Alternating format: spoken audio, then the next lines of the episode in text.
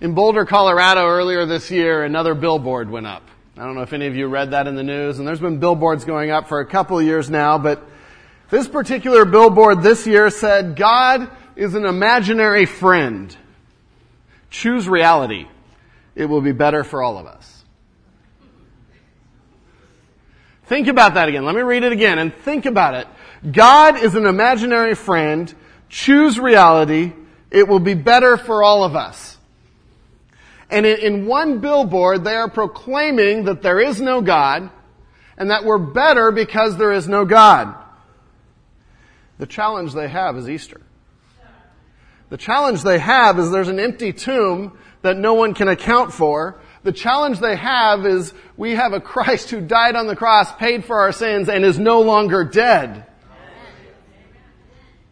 God is not an imaginary friend. He is the God that created the universe. He is the God that secured our salvation. And He is the God that this morning we worship as risen and alive. I choose reality. And we're better because of it. And we're better because of it. This morning we want to come and finish off the book of Mark. We've been studying through the book of Mark for a while now and we come to the resurrection this morning as we come to Easter. And what a perfect way to end the book. And, and I, I start with actually a, a, a creed from the early Christian church that we find in 1 Corinthians 15 because it gives us the framework of what we're talking about this morning and what we talked about last week on Palm Sunday as we talked about Good Friday. 1 Corinthians 15, 3 and 4, Paul is writing, and this is, this is a creed of the early church of what they believed. What is the gospel? For I delivered to you of first importance what I also received. That, and then three things. That Christ died for our sins according to the scriptures. That he was buried and that he was raised on the third day according to the scriptures. And last week we focused on what it meant that he died for our sins and that he was a, a substitution for us. He was a sacrifice for us. He's our savior. That the whole concept of what it meant for God to hang on that tree, for Jesus to hang on that cross and bear our sins along with the punishment for our sins as the area turned dark. And that is why we can have salvation.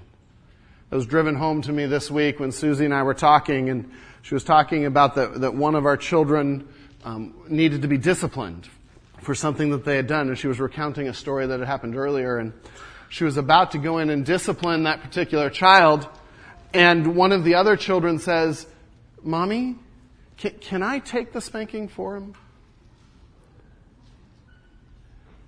Because we've been talking about Easter. We've been talking about what Christ did on the cross. And what a, a, a, perfect picture from the mouth of a child of what Christ did for us as he said, Dad, let me step in and take the penalty for them. what drove home to us as Susie and I were talking, and I don't know that I could do that. I don't know that I could discipline one of my children for one of the other ones. But God loved us so much, and He was so intent on securing our salvation that He poured out the judgment for sin on Jesus Christ as He hung there. But that's not the end of the story. It's not the end of the story in, in the creed in 1 Corinthians 15. It's not the end of the story, praise God. Because if it was the end, where would we be left? Did they kill God? Is there God? Is death actually more powerful than God? Is the Messiah dead? What, where does that leave us? What hope do we have? If Jesus can't even conquer death, then what do, hope do I have after death? I'm toast. I'm gone. Because there is no hope if that's where the story ends. And that's why I love Easter. Because we come to Easter to finish the story. The story doesn't end with Jesus on the cross. The story doesn't end with him in the tomb. So this morning, will you turn with me to Mark chapter 15? Mark chapter 15, verse 42. Mark chapter 15, we'll actually go back to verse 40 and start there. And we're going to continue through the creed. The second point was that he was buried. And the third was that he was raised on the third day. So point number one, the setup. Jesus was buried but hope is not lost. Jesus was buried, but hope is not lost.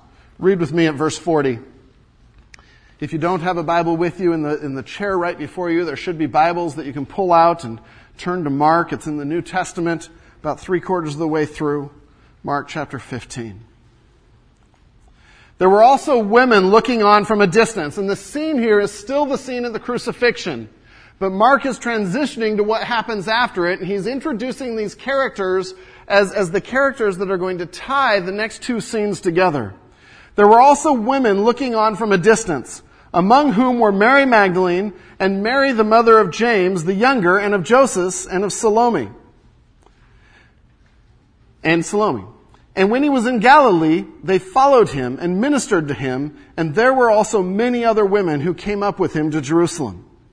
So the scene at the cross, the disciples have mostly fled. You have John still there. Jesus is alone, but the women that had been ministering and following him, they're off where, where they were supposed to be in Jewish culture. They, they, they had each had a place where they could stand. They're watching this. And what Mark is introducing here, as, as we're going to see as we go through the next few verses, he is introducing proof that Jesus was who he said he was. And proof that Jesus rose again from the dead and he's doing it through eyewitnesses. And so he introduces names. He doesn't usually say names, but the idea is this. If I tell you, hey, last week I went to a Dodger game, you have no proof if that's just my word, right? But if I can say, and Joshua was there with me, and Nolan was there with me, and Kristen was there with me, then what do you do if you doubt me? I'm gonna go talk to those people. And, and these ladies are still alive when the people are getting Mark and reading Mark. And so, so the, the author here is establishing credibility. He's establishing that this actually happened. Jesus is not an imaginary friend. This actually happened. We come to verse 42. And when evening had come, since it was the day of preparation, that is, the day before the Sabbath, Joseph of Arimathea, a respected member of the council, who was also himself looking for the kingdom of God, took courage and went to Pilate and asked for the body of Jesus. We have to understand what's going on here. This is Friday, Friday evening, not quite sundown, because at sundown, the Sabbath starts. And their Sabbath went from Friday evening to Saturday evening. And on the Sabbath, you were not allowed to do any work. You were not allowed to touch a dead body. And so all of the things that needed to be done for Jesus and burial and anointing him had to be done before sundown. And so that's, Mark is pointing this out. He's writing to an audience that wouldn't always understand that um, in Rome. And so he points out that this is Friday night and they don't have much time. They have maybe an hour or two. And then he brings up a character that all four gospels talk about someone that we can learn something from in this passage Joseph of Arimathea. And Joseph was a respected, influ- influential man. He was highly honored. He sat on the Sanhedrin. He sat on the council of 70 that was part of the court that convicted Jesus. But we know from the Gospels that he did not agree with the decision. He did not go along with the decision. Luke describes him as a good and upright man. John describes him as a disciple of Christ, but that he was a secret disciple because he was fearful of the Jews and what would happen. And so what we see here is this man who's been a disciple of Christ. He's looking for the kingdom of God, but he's been doing it secretly because he's afraid. He's afraid he might lose position on the council. He's afraid that he might suffer the same fate as Jesus. And now, now the events that seem so dark the events that seem so lost are what finally motivate him, what finally stir his heart to step up and to take courage. And that's how Mark describes it there in verse 43.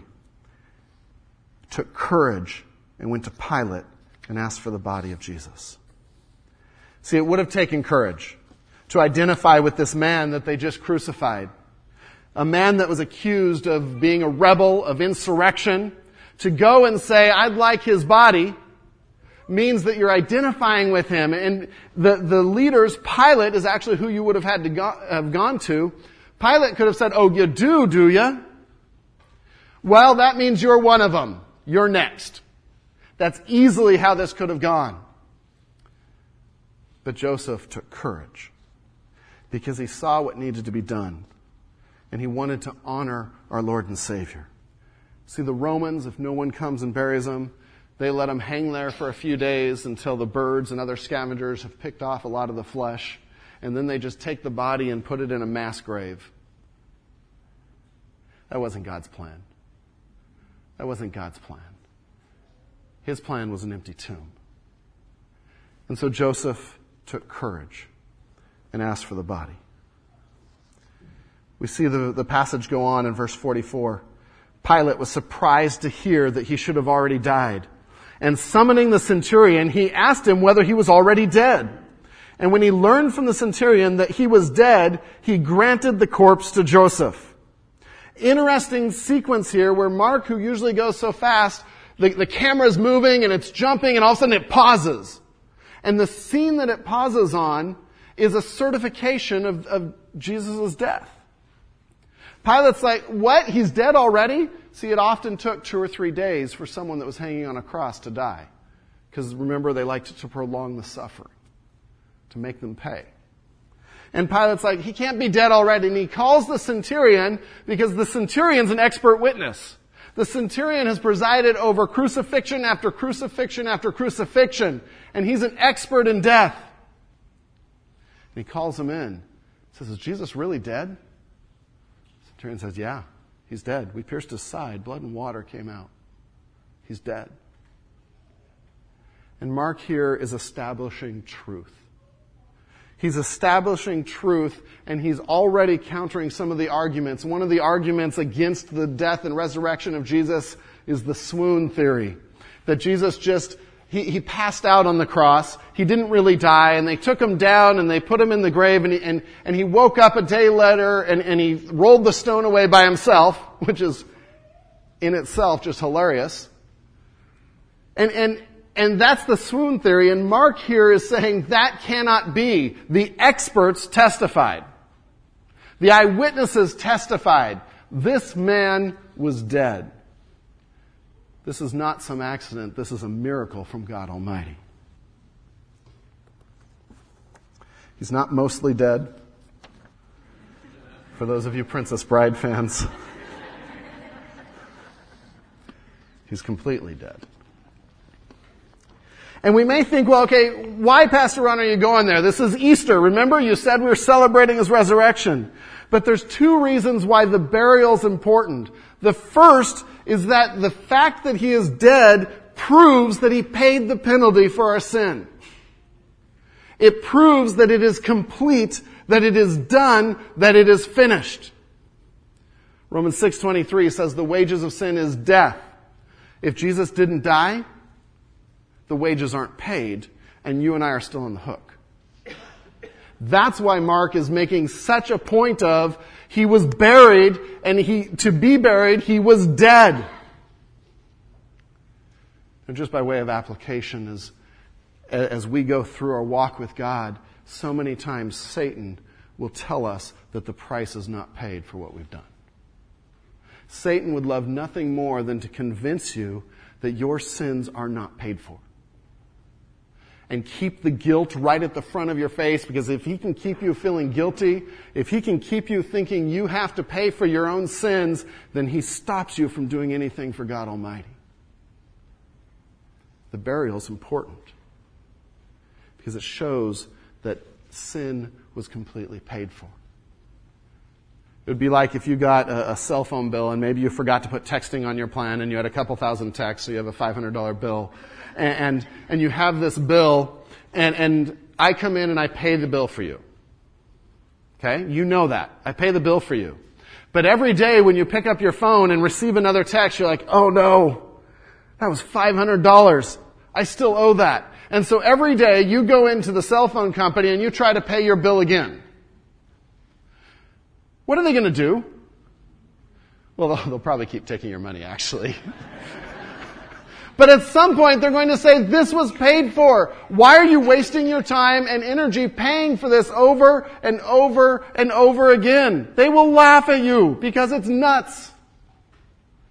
But yet, as we try to pay for our own sins, And as we stay wallowing in the guilt that can happen because of what we've done, we're trying to pay the bill over and over and over again. And this morning, the burial and the resurrection proclaims that if you believe on the Lord Jesus Christ, He has paid your bill in full. And nothing can change that. Nothing we can do can pay the bill anyway. And our response can only be submission to, submission to God and confession to God. Second reason why the burial is so important is it's setting up the resurrection. It's emphasizing the, the power of the resurrection. And so we see in verse 46, and Joseph bought a linen shroud Verse 45, let's jump back, sorry. And when he had learned from the centurion that he was dead, he granted the corpse to Joseph. Joseph was the only one asking, no disciples, no family. Jesus was alone. And Joseph bought a linen shroud and taking him down, wrapped him in the linen shroud and laid him in a tomb that had been cut out of rock. And he rolled a stone against the entrance of the tomb. Mary Magdalene and mother, Mary, the mother of Joseph, saw where he was laid.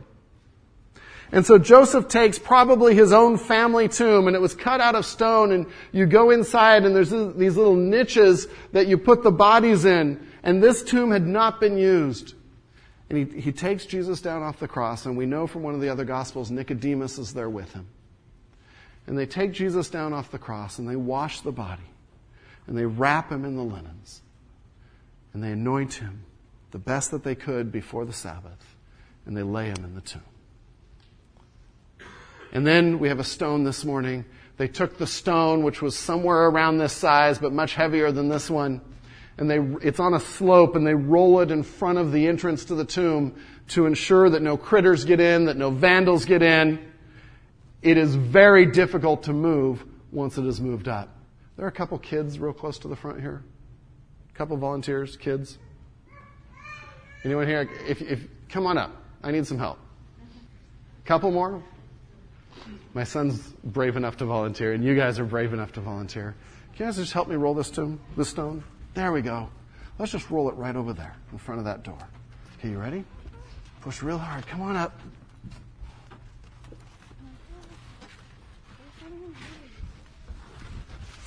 Don't want to crush you. And it falls into place with a thud, and it blocks the way that says Jesus is buried. And it sets up what's going to happen on Sunday. Because this isn't the end of the story. Do you think God is bigger than the stone? Absolutely. Do you think God can move this if he needs to? Even though it took six of us to put it into place? Absolutely, he can. I have something for you guys. Let me just give you a stone. It's a little stone, but I want you to hold this the rest of the morning and remember what, what Jesus did. And I didn't untie the inner one. But this is a reminder that man put a stone in front of the tomb, but God took the stone away, and God did a miracle.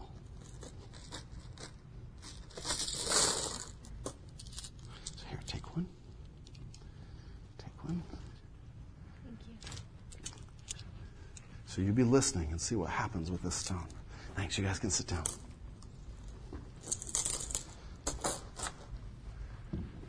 We can learn a lesson from Joseph because Joseph was living in fear, but when confronted with what Jesus did, stepped up in courage. He took a stand, and, and, Mark here is contrasting him with both the women of what's going to happen and with Peter and his denial. And Joseph finally took a stand and said, I am a disciple. I will protect Jesus' honor. I will take care of him. It's a reminder to me that every crisis we face, every heartache, every devastation, every time we don't think we can go on and our heart is crushed, as Joseph was as he saw his Lord crucified on the cross, that becomes an opportunity to stand and say, The story's not done. The story's not done. My Lord and Savior is not finished. I will serve him. I challenge you to continue to stand. I've loved seeing the different verses that you're posting on Facebook and different things you're doing to proclaim that you're a Christian. Keep, it, keep that up. Let's be Joseph. The second half, the next part of the story, the event, Jesus was raised. Jesus was raised. He is triumphant and alive. Jesus was raised. He is triumphant and alive. And this is where we come to worship in awe, in fear, in trembling as we see the power of our Lord and Savior expressed in a way that has never happened before. Others have been raised, but God is raising Jesus Christ. Chapter 16, verse 1. When the Sabbath was passed, so it's after the, the it's after Saturday evening, Mary Magdalene, Mary the mother of James, and Salome brought spices. And so we see the same ladies, and he's using the names again because you can go ask them and see if it's true.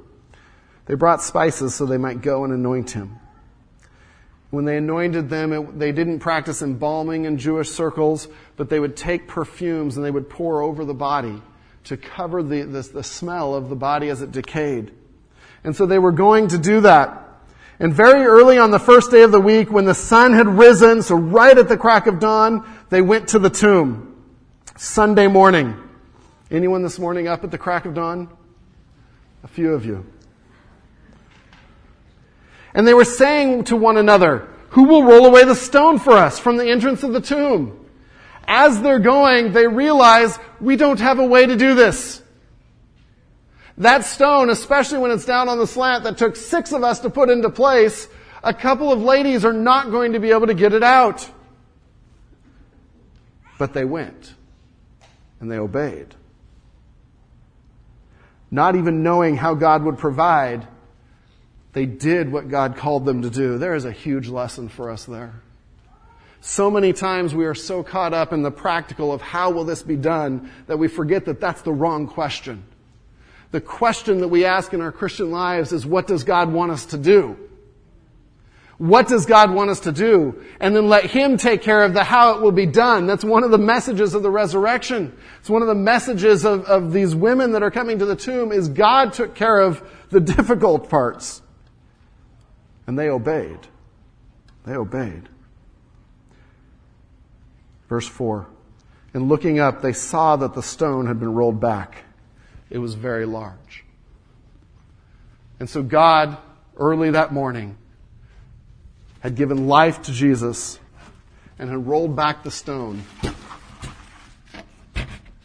Not so Jesus could get out, but so we could get in. So we could see the empty tomb so we could see the power of God on display. And entering the tomb, they saw a young man sitting on the right side, dressed in a white robe, and they were alarmed. They recognized him right away as an angel. And they're alarmed, and he said to them, Do not be alarmed. You seek Jesus of Nazareth, who was crucified. He has risen. He is not here. See the place where they laid him? But go tell his disciples and Peter that he is going before you to Galilee. There you will see him just as he told you. And so Mary and Mary and Salome, they come to the tomb and they go inside and they hear the message and their heads are spinning. They came thinking that they were coming to anoint a dead body. They came as a funeral dirge. They came in, in sorrow and in grief.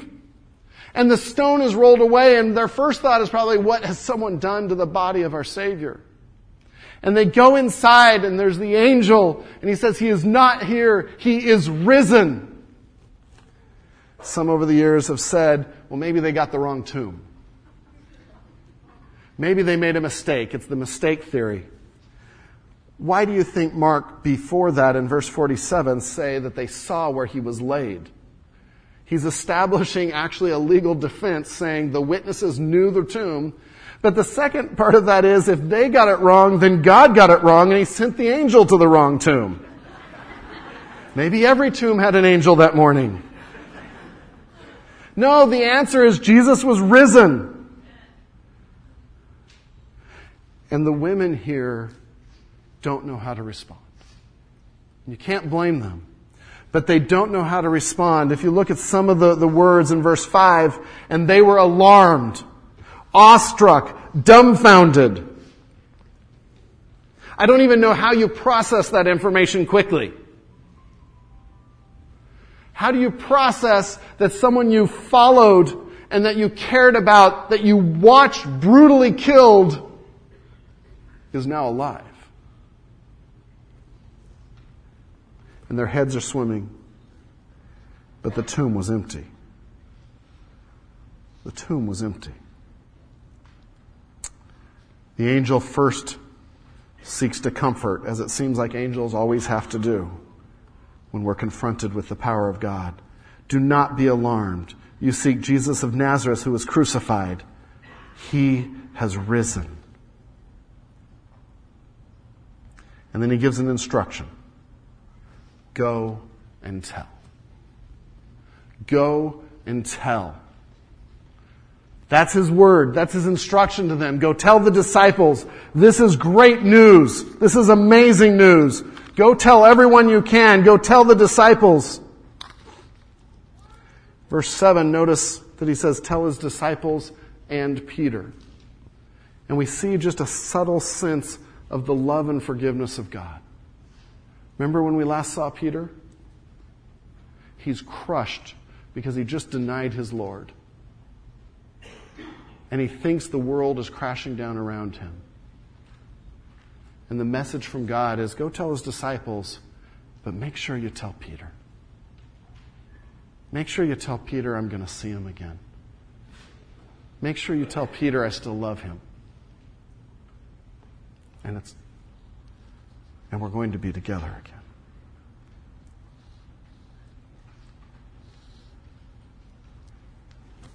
The empty tomb.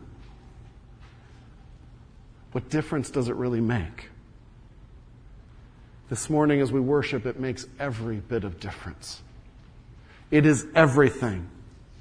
See, some of the things that the empty tomb represent, it says that the God that we serve is alive. The God we serve is alive. He is with us. No resurrection, no presence. We think through, through history the pyramids of Egypt are famous because they contained the mummified bodies of ancient Egyptian kings.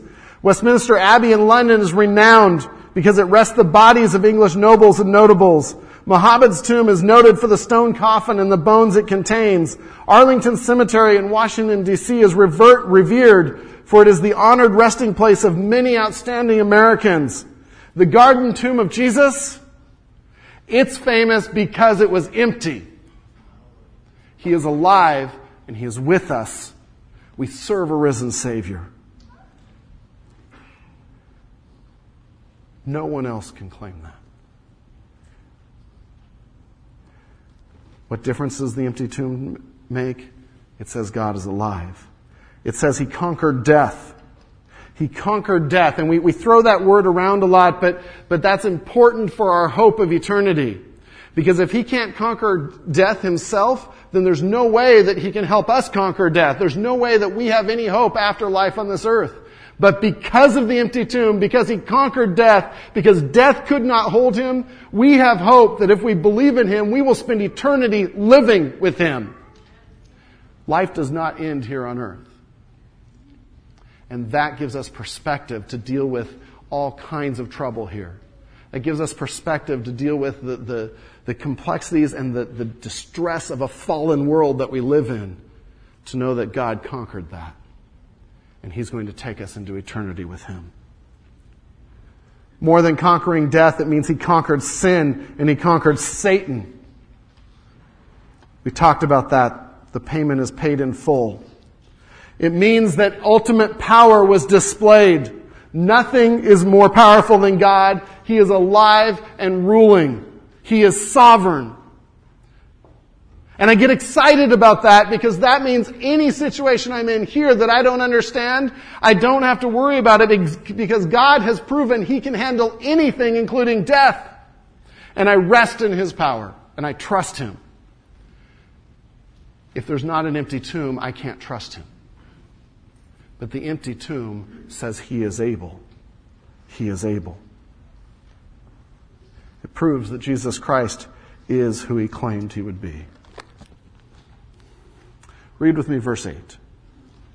Because this is, this is probably where the book of Mark ends. We'll talk about that more next week. Next week we're going to start at 9.15 and do a reading service through Mark, a reading and worship service. Invite you to come. Verse 8. And they went out and fled from the tomb.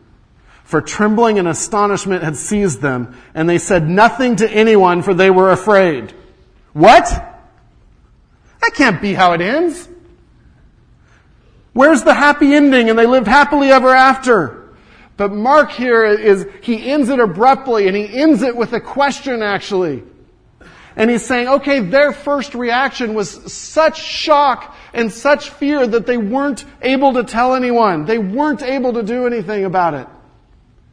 Now we know from the other Gospels, and, and the readers would have known that they were able to get past that. And they were able to come into to having courage, and they did go and tell the disciples eventually. But Mark here is setting up a dilemma because the third point is a response is required. A response is required. What will you do? What will you do? And this morning, as we celebrate the resurrection of our Lord, that is the question that Mark leaves us with. What will you do with the empty tomb? What will you do with the, the proven fact of a resurrected Messiah? The women broke down and they, they succumbed to fear at first. And then God strengthened them and appeared and they went and proclaimed. But what do we do with an empty tomb? Will we go tell? Will we honor the, the word of the Lord when he says, go and tell? Will we proudly proclaim that we serve a risen Savior? Will we come to Easter with joy, knowing that it represents that our Lord and Savior conquered all? Will we go this week and live our lives like we serve a Savior that conquered all? Where there's, there's there's hope that permeates everything we do. Or will our lives be the same when we leave? Will we leave the empty tomb and go back to struggling with everyday life? Or do we believe that God rose from the dead and lives in the hearts of those who will believe? And is still sovereign and is still able to handle anything we face. Because then we can come to our week and we can say, I don't care what happens. He hasn't promised to make life perfect. He's promised to take care of life that isn't perfect. And so I can go to Him and I can worship Him. And in fact, when He's taking care of life that isn't perfect, that gives me something to talk about to those that need a Savior. That's what He calls us to do to worship, to tell, to rejoice.